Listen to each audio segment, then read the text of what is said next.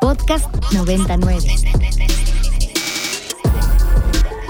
De los anfiteatros griegos a los luminosos escenarios de Broadway. Vamos tras bambalinas. Esta es la tercera llamada. Comenzamos. Ibero 90.9 presenta Inspiria en escena. La agenda de teatro, danza y ópera. Se abre el telón. Inspiria en escena.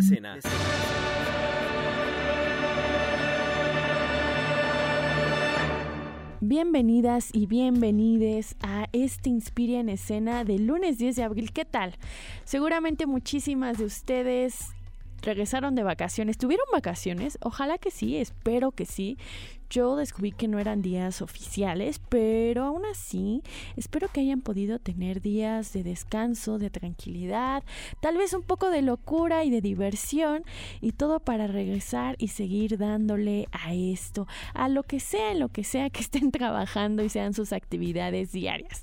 Yo soy Caterina Sicardo Reyes y el día de hoy vamos a estar con la agenda de ópera, danza y teatro. El día de hoy mucho teatro y recuerden que pueden comunicarse con nosotros a arroba ibero99fm o al teléfono y WhatsApp de cabina 55 529 25 99. Vamos a empezar con una canción para regresar con las noticias de esta semana. Vamos a escuchar Chicago de Mac de Marco.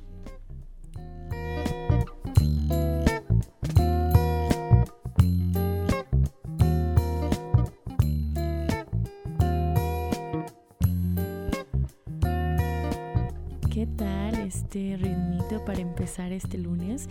Mi lunes empezó bravo, ¿no? Ya con muchas actividades y pues contenta también un poco de volver aquí a la cabina de Santa Fe, a la cabina A de Ibero 90.9. Esto que escuchamos fue Chicago de Mac de Marco yo la sentí como bastante relajada y creo que la necesitaba para este lunes que ya se empieza a poner bastante intenso. ¿Ustedes cómo están? ¿Qué tal este lunes? No había el mismo tráfico que hay normalmente, así que eso definitivamente se agradece en esta locura de ciudad. ¿Y qué les parece si vamos a las noticias de esta semana? Y fíjense que el Centro de Documentación e Información Teatral Rodolfo Sigue lanzó la convocatoria ya a la inversión en políticas teatrales mexicanas contemporáneas 2023. El tema de investigación deberá centrarse en una o varias poéticas relacionadas con el acontecer teatral de México, desde una mirada crítica y contemporánea. Quienes quieran participar pueden consultar las bases en citru.imba.gov.mx. Y el pasado 7 de abril lamentablemente falleció el primer actor Farnesio de Bernal, quien además también fue bailarín y coreógrafo. Tuvo una trayectoria artística que comprendió más de 62 años. Su legado definitivamente quedará entre nosotros y pues nuestras condolencias a su familia y sobre todo también que siempre que se pierde un artista se pierde esa magnificencia de que tiene las artes escénicas del momento. Y bueno, como ustedes saben, pues el mes de abril se dedica muchísimo a las infancias, por esto de que el 30 de abril es el Día del Niño. Entonces, la Compañía Nacional de Danza hará presentaciones gratis en abril de montajes como La Niña Malcriada, completamente gratis durante los sábados y domingos de este mes. Para quienes no estén familiarizados con esta historia de La Niña Malcriada, es un ballet cómico en dos actos que cuenta la historia de Lisée, una joven campesina que está enamorada de Colas, un joven granjero. Esta pieza es conocida por su humor y su encanto pastoral y presenta una gran cantidad de personajes secundarios que agregan un toque de comedia y animación al ballet. En esta ocasión la Compañía Nacional de Teatro la presenta sin costo en el Teatro de Danza Guillermina Bravo. Hay siete funciones, los días 15, 16, 22 y 23 de abril a la 1 pm, además el 29 a la 1.50 y el domingo 30 a las 11 am y a la 1 pm. Este teatro está dentro del Centro Cultural del Bosque y seguramente ustedes ya saben, pero para que lo ubiquen mejor al lado del Auditorio Nacional y ya saben, pues lleven a sus infancias a que también disfruten el ballet. Este próximo 12 de abril, el flautista y director de orquesta Horacio Franco protagonizará en el Palacio de Bellas Artes el concierto 45 años haciendo música, una celebración de vida en la que compartirá escena con destacados músicos mexicanos con los que ha hecho trabajos que van desde la música barroca hasta obras contemporáneas y populares. Y por último, si bien no tiene que ver con artes escénicas, también es muy importante y como ustedes saben, la agenda medioambiental aquí en Ibero 90.9 es fundamental. Por tanto, estamos presentando una serie radiofónica llamada Sustentable, realizada por el periodista Alberto Tinoco, que abordará temas de biodiversidad, conservación, ciencia, vida silvestre y hasta fotografía con expertos en el tema todos los lunes a las 9 pm lo pueden escuchar. Y estas fueron nuestras noticias del día de hoy. Ya están con nosotras eh, el parte de, y espero no equivocarme, la directora Angélica Rogel y Ana Granham, quienes están presentando La Reina de Belleza de Linnane, una obra de trato increíble en el Centro Cultural Helénico. ¿Cómo están? Bienvenidas a Inspira en Escena.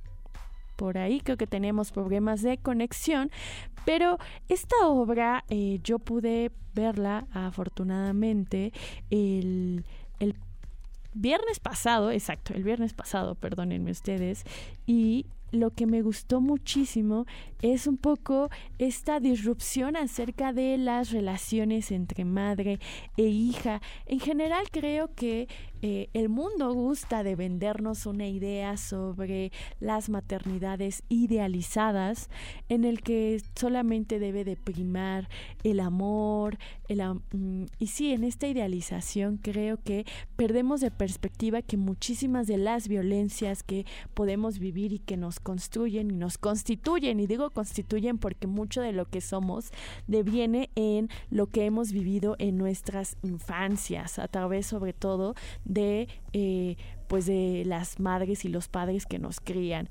Y en esto también discurre muchísimo esta obra, en la que por cierto también es pues el esperado regreso a los teatros de Sofía Álvarez. Creo que ya tenemos la conexión con nuestras invitadas. ¿Cómo están? Bienvenidas al Inspire en Escena.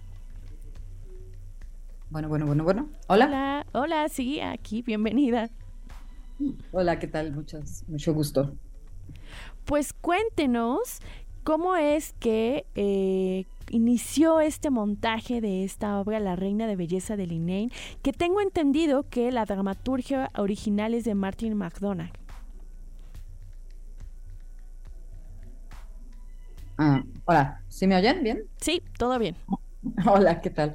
Sí, bueno, este, un día platicando a Angélica Rogel, la directora y yo somos muy amigas y teníamos muchas ganas de trabajar juntas y a las dos nos gusta mucho todo lo que escribe Martin McDonagh. Entonces, un día platicando ahí en mi casa, dijimos, pues hay que hacer una obra entre las dos. Y, leímos esta y decidimos que pues, era la obra que queríamos montar porque es un tema que nos apasiona a las dos, que tiene personajes muy interesantes, que es un gran reto para todos los actores, es un gran reto para la dirección también. Y pues así fue como surgió inicialmente la idea de, llevarla a la escena. Claro, seguramente quienes nos escuchan tal vez puedan estar más, familiarizados perdón, con Martin McDonagh a través eh, pues de sus películas, ¿no? Como la ahora última Los Espíritus de la Isla, pero me llamó mucho la atención mm, lo poderosa que es la dramaturgia y también lo que, como tú bien nos cuentas, las implicaciones que tiene para el trabajo actoral de estos personajes que nos muestra sobre todo una relación madre-hija que no es nada fácil, que es lidiando con muchísima violencia y que nos ayuda también a pensar en que todas estas idealizaciones sobre la familia puede esconder muchísimo detrás de lo que pasa en nuestras en nuestros hogares. ¿Cómo fue para ti justamente la preparación de estos personajes? Sí, creo que lo, lo que dices es muy, muy importante, muy interesante y, este proyecto, bueno, es un proyecto prepandemia, que se detuvo con la pandemia, pero pienso que se volvió todavía más relevante con la pandemia, porque pues sí, se enteraba uno de muchos casos de gente que en el momento en que tiene que estar junta todo el tiempo, que está encerrada, la, violencia se desata y las relaciones se complican. Y, era muy delicado durante la pandemia, ¿no? Este, esta situación, sobre todo con los niños. Y pues en, ese sentido, pues un poco es eso, explorar lo que se encuentra dentro de uno mismo, la posibilidad de estar en estas relaciones tóxicas. Creo que Martin McDonagh es, ese es su mayor talento, es encontrar a estos personajes que no tienen una brújula moral ni emocional, ni una educación emocional, entonces que se relacionan desde lugares muy, muy básicos, pero que a la vez pues tienen esta relación de que son familia y, se aman y no se pueden separar, ¿no? Entonces un poco como buscar qué como, como actor te toca de, de, este personaje, cómo te puedes identificar con esa situación, porque no solamente se, se da entre padres, hijos, se da entre hermanos, se da en relaciones de pareja. Entonces siempre hay algún lugar de todo esto en donde uno puede encontrarse o espejear con lo que uno no es. Y creo que por ahí fue el trabajo. Es, es un poco extraño porque yo nunca había trabajado con Angélica como directora, pero Angélica te va llevando bien despacito y muy, muy suavecito y de pronto cuando te das cuenta ya está, ya la obra está ahí montada y los personajes están vivos y eso fue muy padre. Claro, para quienes nos están escuchando, la historia justamente va de Maureen, que tiene que eh, cuidar a su madre de 70 años, me parece, eh, o por cumplir 70 años en realidad, que se llama Mag. Pero en realidad esta relación que tienen entre ambas es violenta, ¿no? Ahora le podríamos decir tóxica, pero creo que es muchísimo más que solamente tóxica, es sumamente violenta.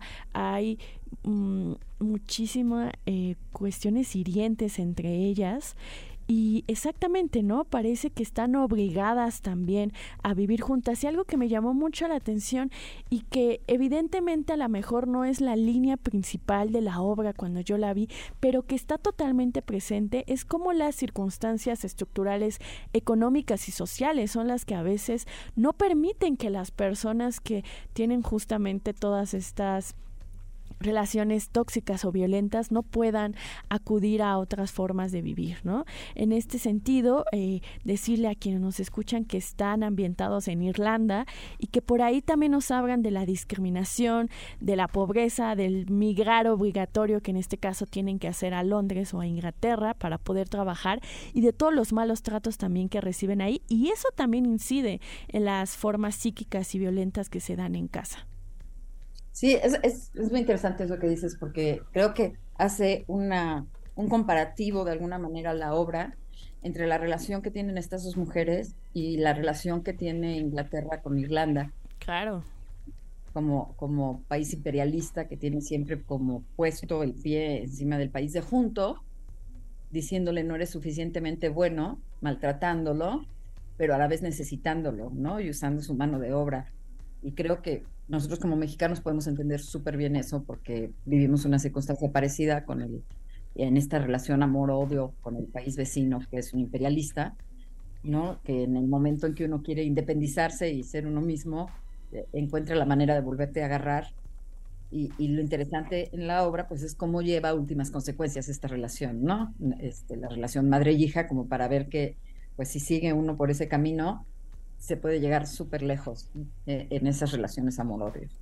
Claro, y, y, y, tienes totalmente razón en esto de llevar las relaciones a las últimas consecuencias, que yo creo que es una obra que te mantiene al hilo del drama, ¿no? Y no, no lo digo un drama de una forma negativa, sino el drama de la existencia humana, de estas Mm, situaciones en las que tal vez muchas de nosotras hemos estado lamentablemente eh, viviendo, en la que estás en un lugar en la que aunque te violenten mucho, no tienes otro espacio en el cual estar, ¿no? Y tienes que lidiar con estas violencias para poder sobrevivir también desde la manera económica, desde cómo alimentarte y también incluso tus, tus carencias afectivas, ¿no? Entonces creo que si bien está en Irlanda, muchísimas de nosotras podríamos también, como tú bien nos cuentas, Ana, espejearnos ahí. Sí, y bueno, y es importante decirle, Valeria, a, quien nos está escuchando, que es muy divertida. como el tema es súper serio y el tema es, ciertamente es violento, el lenguaje que utiliza el autor es violento, pero a la vez tiene esta característica propia de Matthew McDonald de hacernos reír de, estas situaciones, ¿no? Los personajes dialogan de una manera tan natural y, se maltratan con tal naturalidad que se empieza a volver sumamente gracioso. Y el público, pienso yo que, bueno, sí, es difícil decir, ay, qué bonita obra, pero se la pasan muy bien, ¿no? A la vez están interesados en el drama, en lo que está pasando, están, espero yo, un poco como deseando que, estas mujeres se separen y sean felices o que en algún momento hagan conciencia, ¿no? Porque a veces uno se mete en estas relaciones tan absurdas. Este, platicamos ahí en los ensayos, ahí la, la, segunda escena en la que se encuentra la madre y hija, que le pregunta que si alguien vino a buscarla y la madre se lo niega. Hubiera sido tan sencillo, sabiendo ella que la madre le miente, que llegara directo a decirle, ¿para qué vino fulano de tal a buscarme, no? Claro. Si hubieran evitado todo ese, ese problema. Pero si ciertamente están definidas por sus circunstancias, estas mujeres están definidas por su educación emocional, sobre todo, ¿no? Y sí habla ahí el autor de una miseria total, eh, en todos los sentidos. Claro. Que, esperamos que esté bien retratado. Claro, no, totalmente. Creo que yo puedo decirlo porque fui asistente, eh, las actuaciones son sumamente buenas y, y sí te llegan a enganchar, ¿no? También en esta cosa de la psicosis entre, sobre todo entre las, entre las dos mujeres que en este caso son las personajes principales. Oye, querida Ana, ¿cómo fue para ti la preparación para este personaje? Y si bien a ti te ayudó para eh, ver alguna situación en la que tú dijeras, hey, eh, tal vez no deberíamos idealizar a la familia en este sentido o cómo podemos trabajar las relaciones personales? Pues sí, creo que, tanto los que hacemos teatro como los que observan la intención de estas obras es cuestionarnos, ¿no? llegar a este punto en donde nos hagamos preguntas, porque ciertamente el autor aquí no intenta echarnos como ningún ningún este, panfleto de cómo hay que comportarse en la vida. Exacto. Pero sí te, te deja con preguntas sobre quién soy, cómo soy, cómo me puedo parecer a estos o cómo no me puedo parecer a estos o cómo no me quiero parecer a ellos, ¿no? Y en ese sentido, pues sí, por ahí dicen que el teatro de pronto es el, el psicólogo de los pobres, ¿no? Porque cuesta más barato el boleto que una sesión de psicoanálisis. Y, y creo que sí, que ciertamente así lo es, aunque nuestra intención, mera intención, no es seleccionar a nadie, sino simplemente, pues, divertirlos y poner ahí la obra para que ustedes piensen discutan y con la persona que vayan platiquen. Eh, sí, es, es una obra que te hace reflexionar sobre muchas cosas. Y, eso, eso a mí me gusta mucho, es el teatro que a mí me gusta ver. Y por lo tanto, el teatro que me gusta hacer.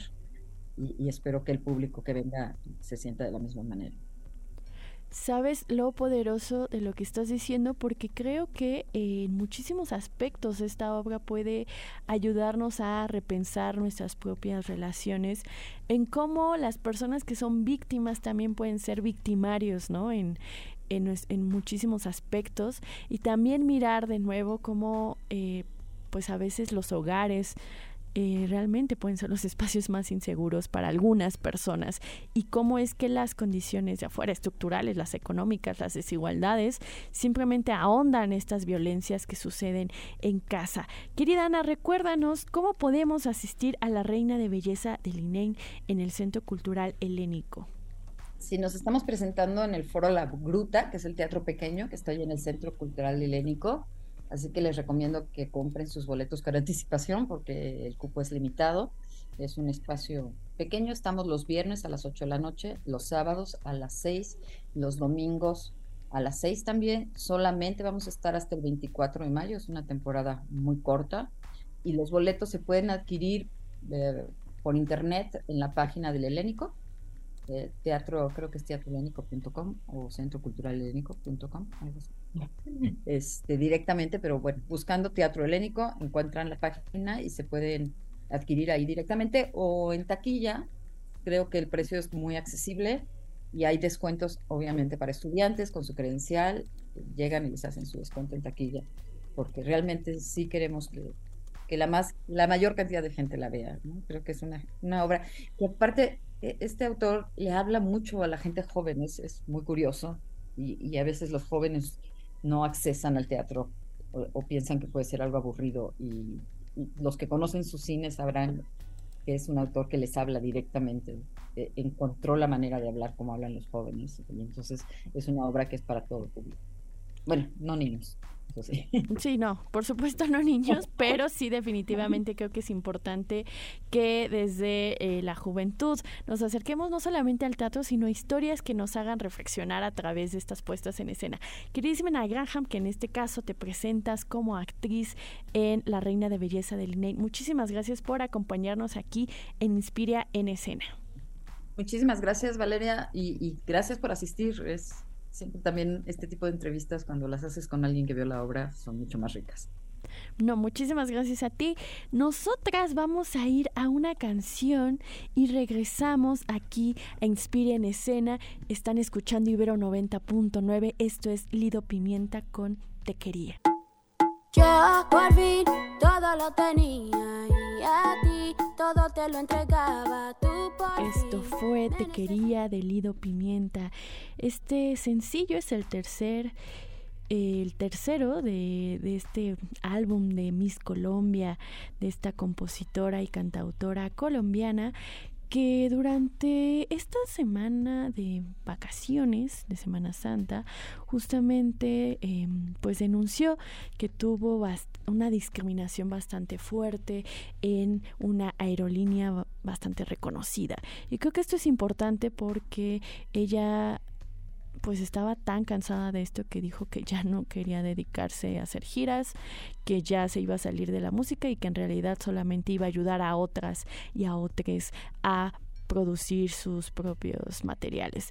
Esto es sumamente triste porque espero que además de que no pase esto y que siga produciendo su propia música, eh, la cuestión de que el racismo esté tan imperante todavía en todos los espacios de la vida cotidiana como quién merece supuestamente estar en un avión en, en una digamos en la parte plus que era donde no la dejaron entrar porque supusieron por su fenotipo que ella no tenía que estar en esa parte del avión es eh, algo que esto puede pasar en un avión, pero que pasa en todas las cosas de la vida y que definitivamente demarca la desigualdad cotidiana en la que vivimos. Así que qué lamentable que Lido Pimienta haya tenido que vivir esto, pero qué lamentable que el racismo siga imperando. Así que pues esperemos que poco a poco, o más bien muy pronto, por favor, todos tenemos que reflexionar todo el tiempo acerca de pues nuestras posiblemente em, repetitivas actitudes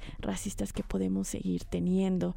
Y bueno, nosotras nos vamos al corte de la media para seguir con más contenido en este Inspiria en escena y vámonos a corte.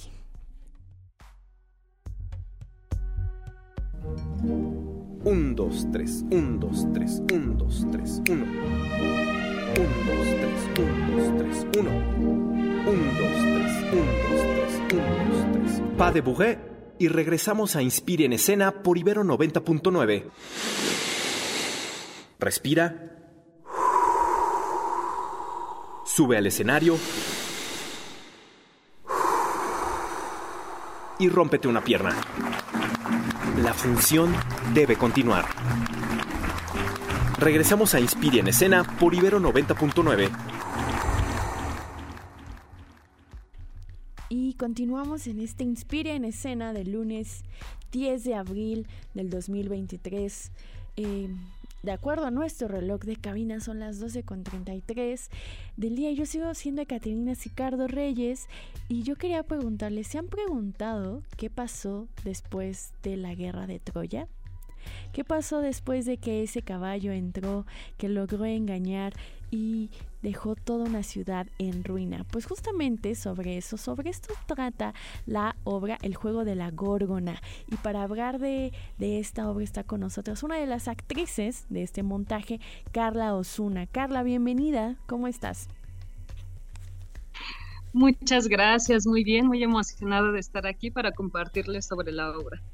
Pues A ver, cuéntanos. Sé que, eh, como acabo de decir, esta obra está dispuesta, digamos, la noche o el momento después de que el caballo de Troya logró entrar y ya han dejado, han ganado los griegos sobre los troyanos y han dejado toda una ciudad en ruinas. Después, ¿qué pasa? ¿Qué decidieron ustedes construir a partir de este momento? Pues mira, este texto es de una gran dramaturga, Verónica Maldonado, que da precisamente visibilidad a aquellas personas que no logran contar su parte de la historia. Es decir, qué pasa con las infancias que viven una guerra, qué pasa con lo que sucede dentro de ahí y que no se puede hablar porque, porque son niños, porque son pequeños, porque parece que a ellos no les afecta. Y entonces de ahí parte la obra y cuenta la historia de dos niñas que se encuentran con una princesa y la princesa eh, les enseña a jugar, a jugar a partir de, esta mitología de la gorgona, que es la medusa, donde se hace la metáfora del miedo, el miedo que te paraliza y que te convierte en piedra y no te deja avanzar, no te deja moverte, que te deja silenciada. Y entonces la princesa les enseña eso, ¿no? A vencer a la gorgona, es decir, vencer el miedo. Y, pues bellísimo, ¿no? Porque ahí cada uno va descubriendo qué gorgona es el que cada uno de nosotros tiene y cómo vencerlo y cómo encuentras el nombre secreto, ¿no? Que de ahí va el juego, encontrar el nombre secreto del miedo que durante la obra descubrimos que es el valor. El valor para finalmente encontrar el gran regalo que es la libertad. Y eso pues no solo habla de de las infancias, sino también es una obra muy pertinente para nosotros como adultos que olvidamos que también, también seguimos siendo niños y también seguimos teniendo miedo, seguimos paralizándonos, pero cómo vamos encontrando y tejiendo el valor dentro de nosotros para vivir la libertad, la libertad de no, de no quedarte petrificado ante las cosas que nos aterran. Claro.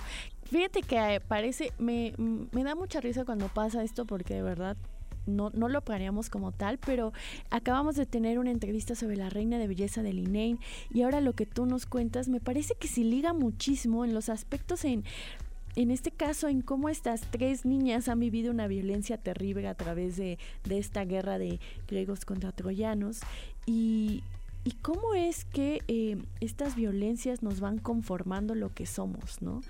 Y solamente a través de, de, tomar una postura, a través de tomar otros caminos, ¿no? Podemos pues de construir todo lo que vivimos a lo mejor a veces desde las infancias para poder ser unas mejores personas en nuestras adultez. Ustedes toman sobre todo la idea de la importancia del juego. ¿Cómo es que funciona el juego para poder justamente eh, describir los miedos? Sí, pues mira, habla justamente eh, el personaje de la princesa que cuando tú tú no te tomas tan tan en serio las cosas y tomas una cierta distancia y lo ves simplemente como un juego, puedes encontrar una nueva visión para, pues para jugar, jugar la vida realmente. Entonces, eh, entre todo esto, también encontrar las herramientas que te son dotadas a ti por tu propia experiencia de vida para, para saber jugar, ¿sabes? Entonces, eh, durante la obra eh, puedes ver, ¿no?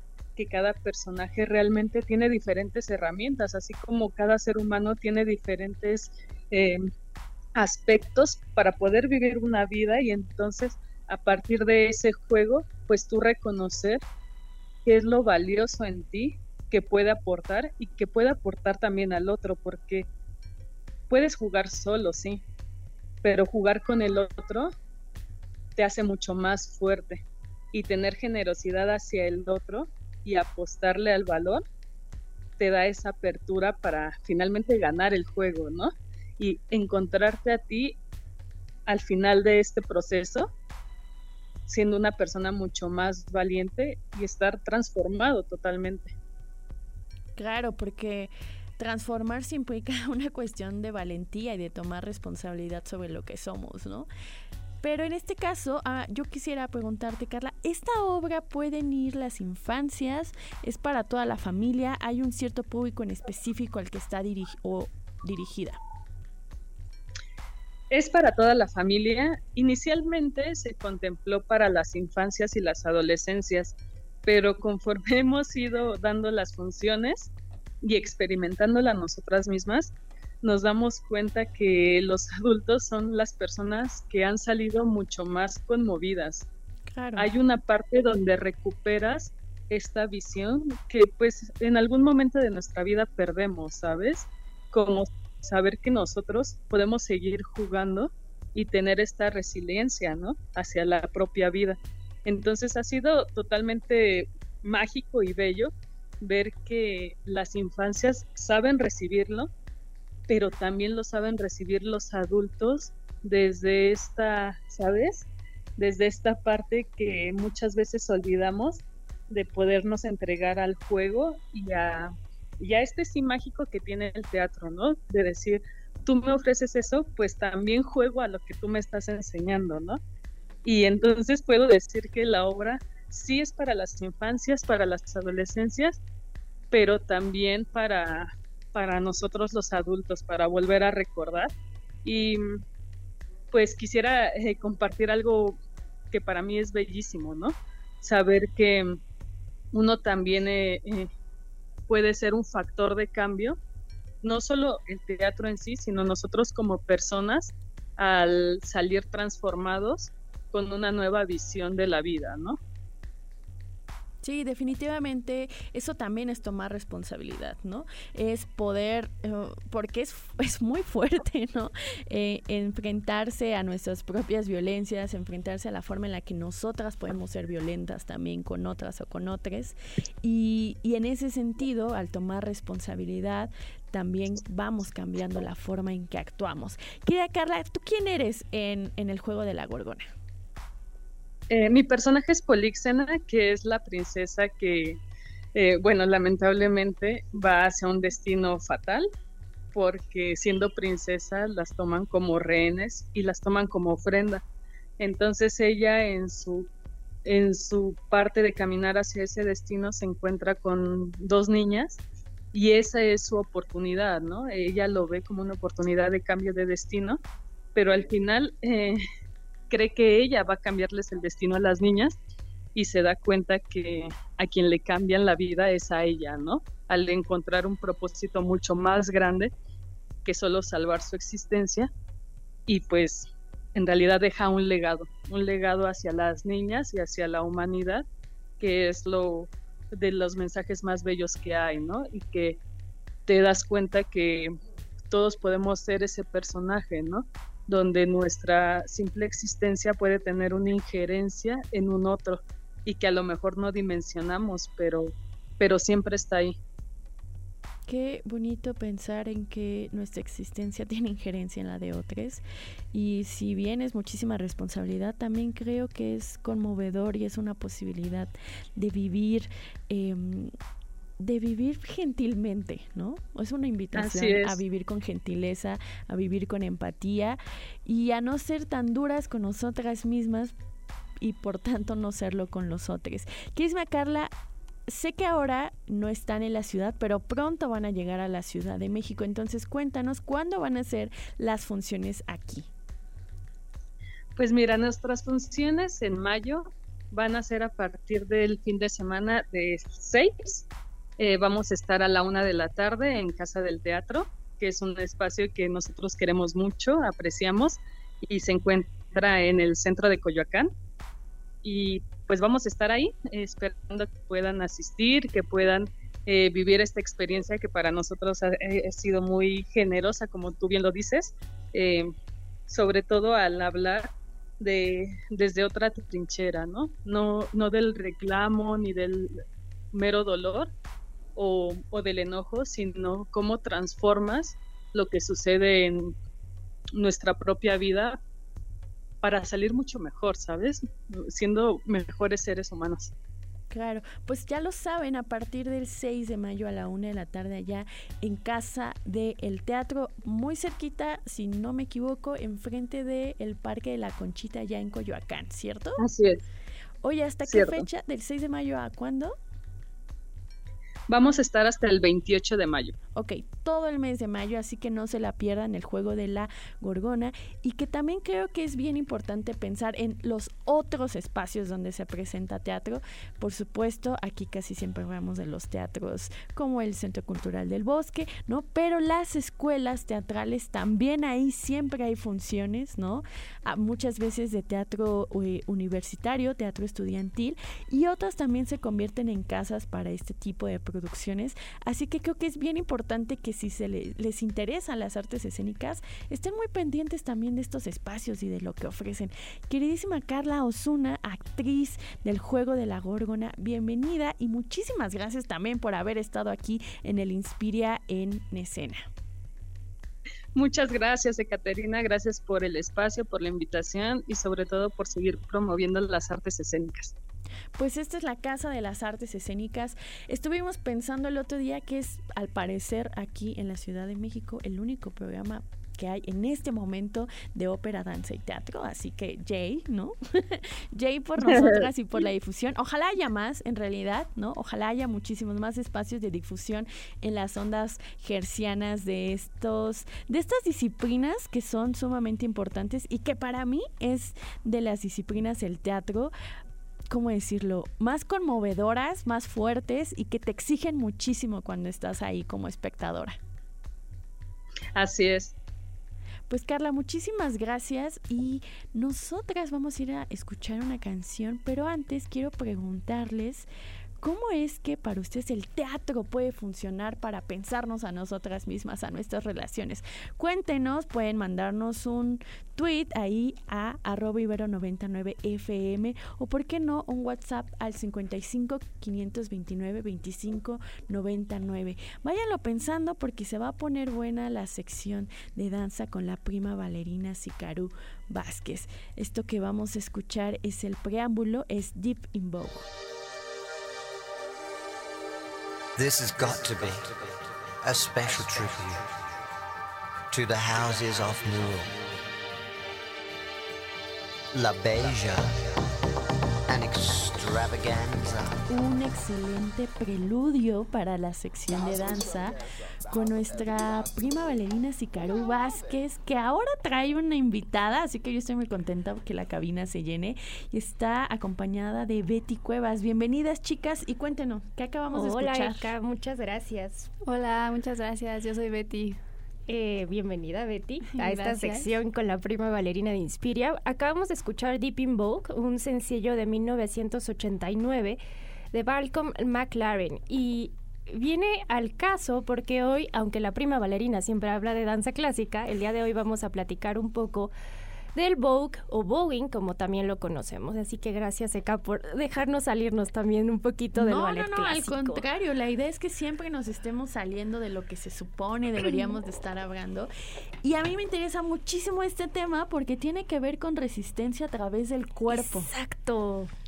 Y justo por eso me permití invitar hoy a Betty Cuevas, quien es casi, casi, casi historiadora del arte. Estamos aquí, pura banda de historia del arte. Y quien ha desarrollado investigación acerca del voguing. Y quisiera yo darles un poquito el contexto de por qué, por qué invito a Betty y por qué me interesa esto. Resulta que en Nueva York o en Estados Unidos hacia el siglo XIX veíamos, todavía en el siglo XX veíamos estos bailes de presentación a la sociedad en donde la mujer bailaba para poder que le pudieran presentar al esposo o a quien estaba formado para ser su esposo y se conocían como los cotillion o los bailes de salón. Ya en algún momento yo les he contado sobre estos bailes de salón del siglo XIX. En algún momento tuvimos ahí por diciembre una plática con Edgar cuando estaba por acá sobre Domingo Ibarra pero justo estos bailes de salón transitaron hacia las últimas décadas del siglo XX. ¿En qué, Betty? Pues justamente en el ballroom, como yo lo llamo como el ballroom queer, ¿no? Neoyorquino, como este ballroom que Jenny Livingston en la cinta Paris is Burning, pues va a, empezar a, a grabar, ¿no? A, a publicitar, ¿no? A través de su documental. Y es justamente un ballroom como queer en este sentido de que lo queer todo lo desestabiliza y también se van a desestabilizar todas estas formas del cuerpo, ¿no? Los, eh, los códigos de decoro, incluso el tipo de personas y los cuerpos que vamos a ver que aparecen. Justo, y un poco para poner en contexto a nuestros radioescuchas, hablar de queer, que hasta en México se escribe C-U R es esto torcido, esto que no va en términos de lo socialmente aceptado, como nos decía casi un rato. Y esto que, que menciona Betty es de los cuerpos que no estábamos acostumbrados a ver. ¿Cómo son estos cuerpos? Pues prácticamente, eh, pues en un ballroom tradicional, ¿no? Como tú conoces del siglo XIX, pues obviamente eran cuerpos como blancos, que siguen la heteronorma, ¿no? Hombre y mujer en pareja. Aquí vamos a ver cuerpos racializados, cuerpos que no siguen la heteronorma, eh, los cisgénero, incluso, y que van a estar imitando al sexo opuesto o aquello que desean ser en la vida real, pero que no pueden y por lo tanto crean este espacio que es el ballroom como un microcosmos en el cual pueden pretender ser la persona que quieren ser, ¿no? Como incluso esta frase, whatever you want to be, you be. Y algo, algo padrísimo es que se salen del salón de baile y llegan a otros espacios que no estaban acostumbrados tampoco a utilizar como salones de baile. Y son estas casas, estas casas que tenían, según Betty nos ha me ha comentado, perdón, en algunos momentos, estas madres, ¿no? Estas Sí, exacto, ¿no? Muchas de estas casas tienen incluso también siguiendo esta lógica de la imitación de lo que es normativo, por ejemplo, marcas de diseñadores como eh, Saint Laurent, eh, The House of Extravaganza, eh, etcétera, ¿no? y justamente van a tener madres, a veces también padres, como era el caso de este de House of Extravaganza, que tenía, tenía a Angie, pero también tenía a un padre. Pero estas madres, a diferencia de lo que tenemos en el imaginario heteronormativo, pues no siguen la lógica de una madre como tal, ¿no? Es una madre que tiene a un hijo que sería, pues, como un hijo de sangre, ¿no? Sanguíneo, sino más bien que lo adopta porque es un hijo que lo han sacado de su casa eh, por su orientación sexual, por su género, etcétera. Pues como ves, Seca. A ver, me parece muy importante que estemos hablando de esto ahora, porque hemos venido hablando casualmente como durante todo el programa de estas relaciones violentas que pueden acontecer en los hogares, ¿no? Y como sabemos, y es lamentable esta situación, las disidencias sexogenéricas muchísimas veces son desplazadas de sus hogares, de sus familias sanguíneas, ¿no? O como estos primeros núcleos familiares justamente porque son de parte de las disidencias sexogenéricas, ¿no? Entonces, esta parte de aceptación de ser lo que tú quieras ser y lo que tú te nombres es lo que eres, es importantísima, ¿no? Como un primer espacio de resistencia, pero también de alianzas y complicidades, ¿no? Que puedan apoyar a que estas disidencias sexogenéricas tengan un primer, tuvieran, ¿no? Y también hasta la fecha tengan espacios de cuidado. Claro, y creo que una parte importantísima, y aquí viene el comentario de Prima Valerina, es que si ustedes ven estos primeros videos del voguing con Paris is Burning, este documental que de hecho está gratuito en, línea, son personas que aprendieron técnicas y que posiblemente no iban a aceptarlos en ninguna compañía para este momento. Y que están representándose o están bailando y generando otros cuerpos y otros movimientos que sí parten de una técnica, que sí son cuerpos entrenados, pero que se están dejando ser. Exacto, y en esta cuestión también de que se están dejando ser, están, o sea, en esta técnica que están creando nuevas cosas, ¿no? Que nuevas técnicas, eh, pues también lo que están haciendo es imitar de una manera correcta la norma y eso es donde vendría el concepto como de realness. Yo creo que entre más técnica tengan, más posibilidades tenían de ganar en el salón y tener un reconocimiento también muchísimo más grande. Sí, pues tan, tan se volvió técnica que, la que ahora la gente va a clases de voguing, ¿no? Ahora la gente se pone los tacones y va y toma las clases. ¿Y dónde podemos ver este tipo de bailes? Pues actualmente ya es eh, muy conocido el voguing, incluso se ha puesto en algunas eh, protestas feministas, ¿no? etcétera. Yo incluso estaba en un equipo competitivo de hip hop en donde también implementábamos no solo el walking, el locking, el, el popping, sino también el voguing. Entonces ya lo vemos de manera muy internacional y también yo creo que de algún modo se ha salido de lo que era en un principio como una cultura underground y un baile también de resistencia hacerse algo como muchísimo más underground, incluso después de que en 1990 Madonna pues sacó la canción de Vogue. Pero me parece que es importante también que haya estos espacios para el voguing y hacerlo ver y hacer ver a estos cuerpos que antes en la danza no eran eh, pues promocionados ni conocidos. Ni aceptados. Ni aceptados, exacto. Pues aquí traemos acá estos otros cuerpos que también bailan. Ya sabes que me encanta. Otros cuerpos. Otros cuerpos. Que bailan, que eh, también que yo creo que más bien siempre han bailado, solo que no han y no se les había dado los lugares legitimados para supuestamente bailar, ¿no? Oigan, después quiero que justamente nos cuenten porque yo he ido a varios book, pero no soy una experta y entonces sé que hay diferentes estilos, ¿no?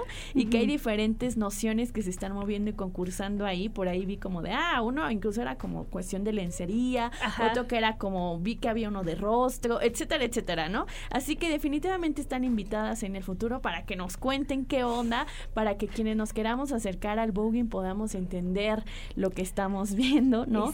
Y también tal vez saber más de esto que hablábamos, de cómo estas disidencias exogenéricas también obviamente van de la mano con movimientos antirracistas, ¿no? Y esto es fundamental en el voguing, sobre todo en el nacimiento allá en los Estados Unidos.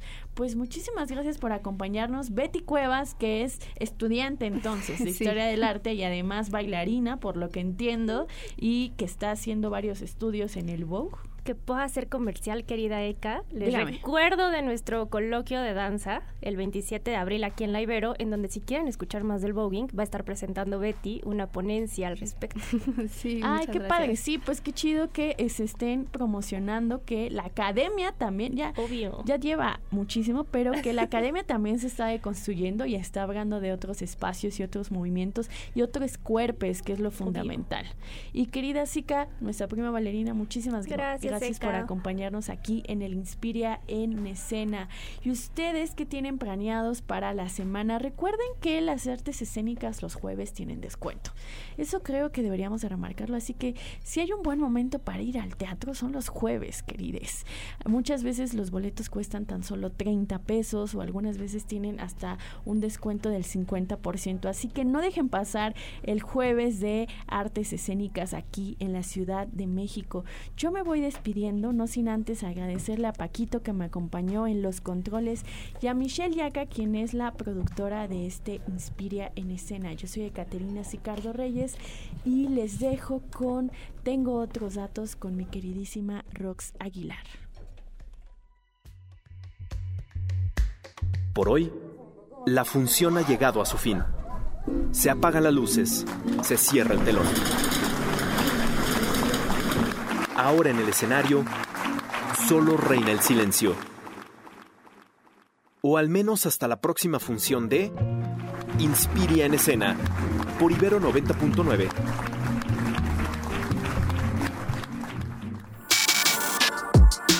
Para más contenidos como este, descarga nuestra aplicación disponible para Android y iOS o visita ibero909.fm.